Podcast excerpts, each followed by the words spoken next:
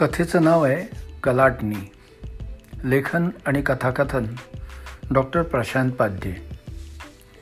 मानिनीचा phone येताच अविनाश ताबडतोब तिच्या घरी हजर झाला. खरं तर तो तिचा लग्नापूर्वीचा बॉयफ्रेंड होता.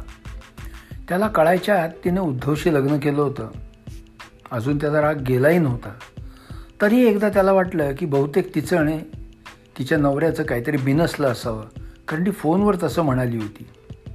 तुझं जर माझ्यावर खरं प्रेम असेल ना तुला जर अजून माझ्यात इंटरेस्ट असेल आणि माझ्याशी लग्न करावं असं वाटत असेल तर उद्या संध्याकाळी तू माझ्याकडे ये. रात्री राहण्याच्या तयारीनंच ये. उद्धव कोईमतूरला गेला आहे आठ दिवस येणार नाही आहे अविनाश गाडी घेऊन आला आणि रस्त्यावरच गाडी पार्क करून तिच्या दहाव्या मजल्यावरच्या अलिशान फ्लॅटमध्ये दाखल झाला. अरे अविनाश अरे ये ये ये. मानिनी कशी आहेस? दोन वर्षांनी भेटतोय आपण. तू अजूनही पहिल्यासारखी टवटवीत चवळीच्या शेंगेसारखी आहेस ग. मग तुला काय वाटलं? मी एखादी अम्मा झाली असेन? जाऊ दे. ए पण तू मात्र वाळलास रे. वाळेन नाही तर काय? कोणत्याही झाडाला खतपाणी लागतंच ना. तू नंतर कधी भेटलीसच नाहीस. मला न सांगता लग्न करून मोकळी झालीस. अरे किती शोधलं मी तुला. आपल्या नेहमीच्या सगळ्या जागांना परत परत व्हिजिट दिली. पण तू कधीच आली नाहीस तिथे. बरं तुला फोन करावा तर ये नंबर अस्तित्व में नाही आहे म्हणून उत्तर यायचं. तुला फेसबुक ट्विटर इंस्टाग्राम कुठे कुठे शोधलं नाही. पण तू कुठेही दिसली नाहीस. तुझ्या कोणत्याही मैत्रिणीला तुझा आतापातासुद्धा माहीत नव्हता. सांग ना जगायचं तरी कसं?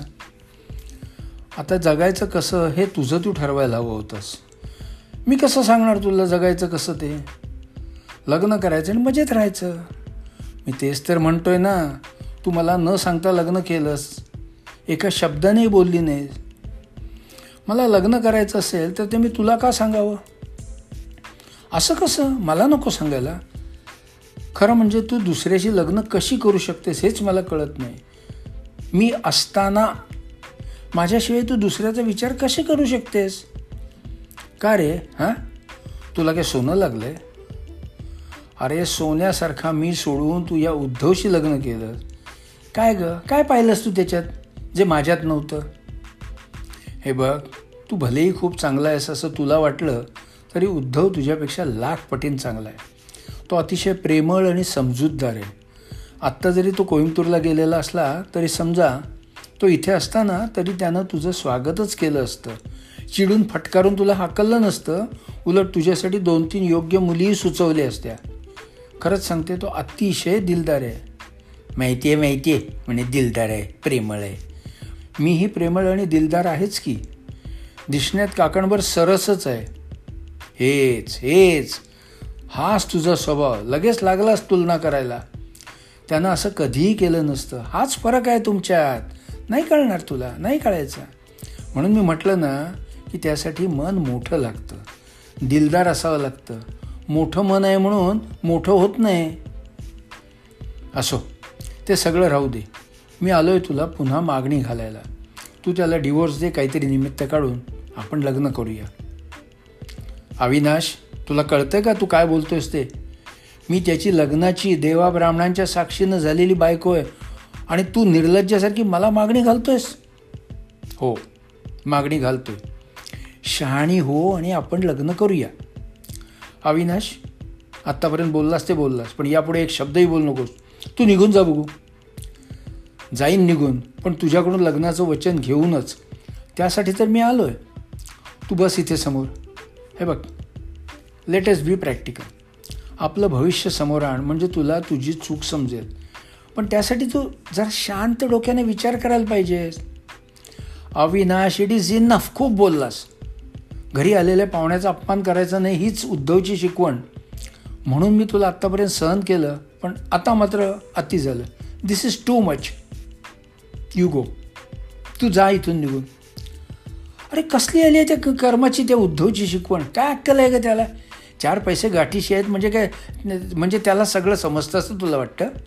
माझ्या पायाच्या नकाशीसुद्धा उभं राहायची त्याची लायकी नाही आहे असं म्हणत तो पुढे झाला आणि त्यानं मानिनीचा हात धरायचा प्रयत्न केला. हे घडल्यावर मात्र मानींनी चवताळून उठली आणि तिनं खाडकन अशा थोबाडीत लगावली. चल चालता हो बघू इथून. चालता हो इथून. उद्धव नाही याचा याचा गैरफायदा घ्यायला बघतोस काय? निघ इथून नाहीतर मी सिक्युरिटी गार्डना बोलावून आणीन. करू फोन? पो पोलिसांना फोन करू? हो बाहेर हो आधी माझ्या घराच्या. बाहेर हो आणि पुन्हा कधी तोंड टाकू नकोस. असं म्हणून तिनं त्याला घराच्या बाहेर काढलं आणि खाडकन दरवाजा लावला.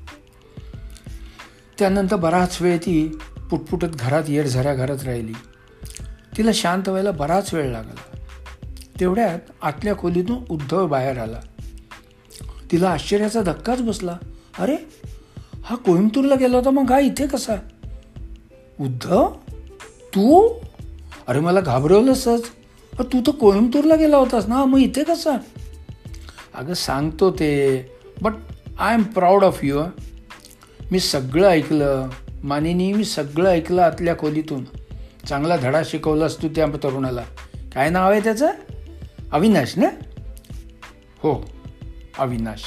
अरे तो माझ्या कॉलेजात होता. एकतर्फी प्रेम करायचा. पण आज त्याने त्याच्या कारनाम्यांची हद्द पार केली रे. माझं तर डोकंच फिरलं बघ त्याची बडबड ऐकून. आधी मला वाटलं तो काहीतरी कामाला आला आहे कदाचित तुझ्याकडे नोकरी वगैरे मागायला. पण भलतंच निघाला. चक्क मला लग्नाची ऑफर देतो निर्लज्ज. त्याच्या धाडसाची मात्र कमाल वाटली. हातात बंदूक असती ना तर सरळ गोळी घातली असती. बरं झालं तुझ्याकडे बंदूक नव्हती. असल्या माणसाला मारून आपण का शिक्षा भोगायची? तू म्हणतोयस तेही खरंच आहे म्हणा. पुन्हा कधी इकडे फिरकला तर सरळ पोलिसांनाच बोलवीन. बरं ते जाऊ दे. मला सांग तू गेला नाहीस कसा कोइंबतूरला अगं ज्या वैद्याला जाऊन भेटणार होतो ना त्याचा मी निघताना फोन आला की त्याच्या मुलाला बरं नाही आहे म्हणून तो सिंगापूरला जातोय. मग मी कशाला जाऊ कोइंबतूरला बरं झालं निघण्यापूर्वी फोन आला नाहीतर फुकटची फेरी झाली असती. ते ठीक आहे रे पण तुझ्या ट्रीटमेंटचं काय? कोण करणार ट्रीटमेंट त्या वैद्यानं ना दुसऱ्या एका मुंबईच्या वैद्याचं नाव आणि पत्ता दिला आहे मला परवाची अपॉइंटमेंट पण मिळाली. आहे ओके ओके. मला खूप काळजी वाटते रे तुझी. कसं होईल रे सगळं? होईल ग होईल ठीक होईल सगळं. डॉक्टर म्हणत आहेत नवीन नवीन औषधं येत आहेत बघूया. शिवाय त्या वैद्याचं पण नाव दिलं आहे ना त्यांनी. येईल गुण. बरं चल आपण जेवूया मी पण अजून जेवले नाही आहे बरं झालं तुझी कंपनी आहे.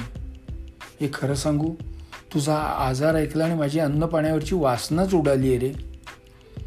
तिने ताटं घेतली पण जेमतेम दोन घास खाऊन तो उठला आणि बाहेर हॉलमध्ये टी व्ही बघायला गेला.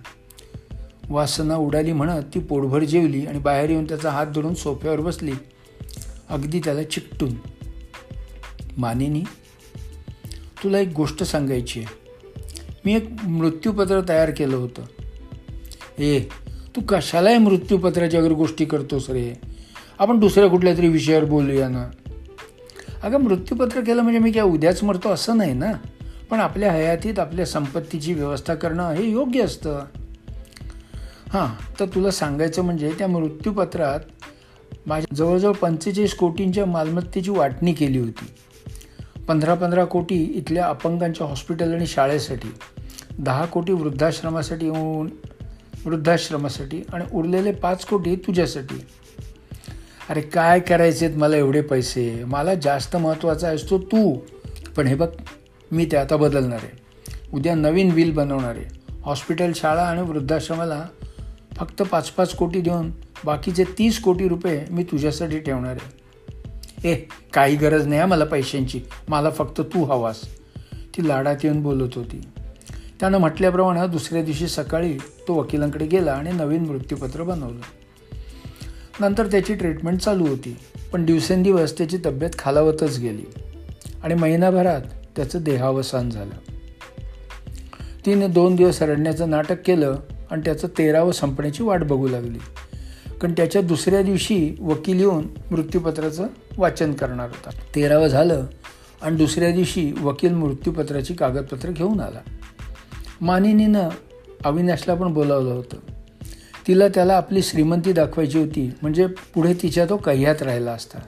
वकिलानं मृत्यूपत्राचं वाचन सुरू केलं. अविनाश मानिनीच्या चेहऱ्यावर लक्ष ठेवून होता. त्याला अपेक्षित बदल तिच्या चेहऱ्यावर दिसू लागताच त्याच्या मनातून आनंदाच्या उकळ्या फुटू लागल्या. वकिलानं मृत्यूपत्र वाचून दाखवलं. आता मी मृत्यूपत्राची कारवाई सुरू करणार आहे. मानिनी तुम्हाला चोवीस तासाच्या आत हे घर नेसत्या कपड्यानिशी सोडायचं आहे. बाकी या विलनुसार जे लाभार्थी आहेत ते थोड्या वेळात इथे येतीलच. मी त्यांना त्यांना मिळणाऱ्या रकमेचे चेक सुपूर्द करणार आहे. अजून एक कलम मी वाचून दाखवलेलं नाही आहे हे अविनाश तुम्हाला काहीतरी सांगणार आहेत. त्यांचं सांगून झालं की मगच मी तो भाग वाचून दाखवेन. हां मिस्टर अविनाश बोला. तुम्हाला काय सांगायचं आहे ते? ए या अविनाशचा काय संबंध यात? तो काय सांगणार आहे? सांगतो सांगतो जरा धीर धर. तू मला बोलावलंस तेव्हा तू मला मुद्दामून सांगितलंस की उद्धव घरी नाही आहे पण तो घरी आहे हे तुला माहीत होतं. तू मुद्दाम सती सावित्रीचं नाटक केलंस. माझा खलनायक म्हणून वापर केलास आणि उद्धववर इम्प्रेशन पाडलंस. तुझा डाव यशस्वी झाला आणि उद्धवनं सगळी संपत्ती तुझ्या नावावर केली. मला याचा अंदाज आला कारण मी घरातून बाहेर पडताना उद्धवचे चपला बूट पाहिले होते. आणि मला तो घरातच असल्याचा अंदाज आला. आणि नंतर जेव्हा मला कळलं की तो मृत्यूपत्र बदलणार आहे तेव्हा मला तुझी चलाकी कळली. मी दोन दिवसांनी उद्धवला फोन केला आणि तुझ्या डावपेचांची त्याला पूर्ण कल्पना दिली. तो खरंच चक्रावून गेला. नंतर त्यानं मला थँक्स म्हटलं. माझ्या फोनचा इफेक्ट तुला आत्ता दिसतोच आहे. आणखीन बाय द वे माझं लग्न झालं आहे आणि मी चारूबरोबर एकदम सुखी आहे. वकील साहेब माझं काय सांगायचं ते सांगून झालं आहे मी आता निघतो. नाही नाही नाही नाही. थांबा तुम्ही थांबा. माझं पूर्ण विल वाचन झालेलंच नाही अजून. आता शेवटचा भाग वाचून दाखवतो. उद्धवनं पुढे लिहिलं आहे माझ्या संपत्तीतून दहा कोटी रुपये श्रीयुत अविनाश यांना देण्यात यावे आणि या घराचा ताबाही त्यांनाच देण्यात यावा. थोडक्यात तुम्हाला इथून जाण्याची गरजच नाही आहे जायचं आहे ते या मानिनीनं. वकील साहेबांनी संपूर्ण प्रकरणाला एक वेगळीच कलाटणी दिली होती.